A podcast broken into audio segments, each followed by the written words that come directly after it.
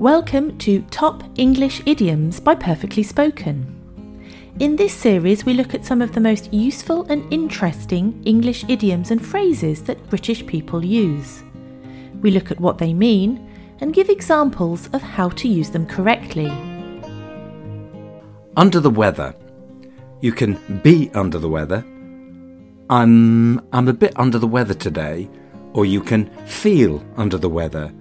She's feeling a bit under the weather, and it means to feel unwell or sick, or at least not completely well. And the origins come from sailors who would go below or under deck when the sea was bad or they weren't feeling very well. Examples might be Yeah, I'm not going to go out tonight. I'm feeling a bit under the weather, or I'm feeling a little under the weather.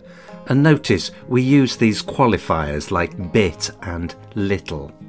You can also say, well, um, I'm feeling a bit off.